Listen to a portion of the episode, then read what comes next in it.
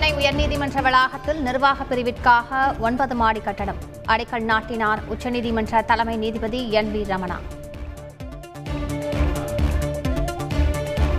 தமிழகத்தில் முதன் முதலாக வணிக வழக்குகளை விசாரிக்கும் வணிக நீதிமன்றம்.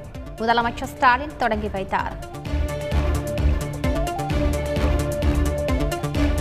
வழக்கறிஞர்களின் சேம நலநிதி ஏழு லட்சத்தில் இருந்து பத்து லட்சமாக அதிகரிக்கப்படும். உயர்நீதிமன்ற நிகழ்ச்சியில் முதலமைச்சர் ஸ்டாலின் அறிவிப்பு. சென்னை உயர்நீதிமன்றத்தில் தமிழை வழக்காடு மொழியாக அறிவிக்க முதல்வர் ஸ்டாலின் கோரிக்கை. உச்சநீதிமன்ற கிளையை சென்னையில் அமைக்க வேண்டும் எனவும் வலியுறுத்தல்.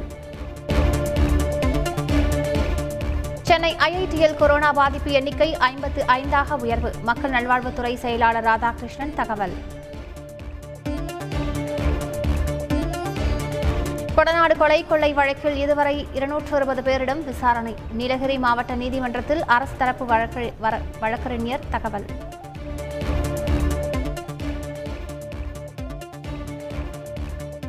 பதினொன்று பனிரெண்டாம் வகுப்பு செய்முறை தேர்வுகளுக்கான நேரம் குறைப்பு. முதன்மை கல்வி அலுவலர் அறிவிப்பு. ரிஷி வந்தயத்தை தனி தாலுகாவாக அறிவிக்க கோரி உள்ளிருப்பு போராட்டம்.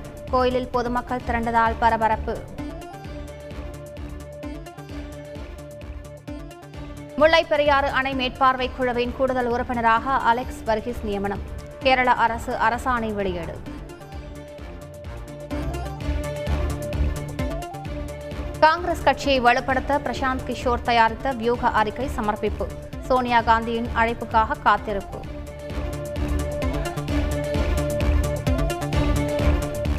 உத்தரப்பிரதேசத்தில் ஒரே குடும்பத்தை சேர்ந்த ஐந்து பேர் கொடூர கொலை. ஐந்து வயது சிறுமி உயிர் தப்பிய நிலையில் போலீசார் தீவிர விசாரணை. இலங்கையில் பதினைந்தாவது நாளாக தொடரும் பொதுமக்கள் போராட்டம். பொருளாதார நெருக்கடியை கண்டித்து அரசுக்கு எதிராக முழக்கம்.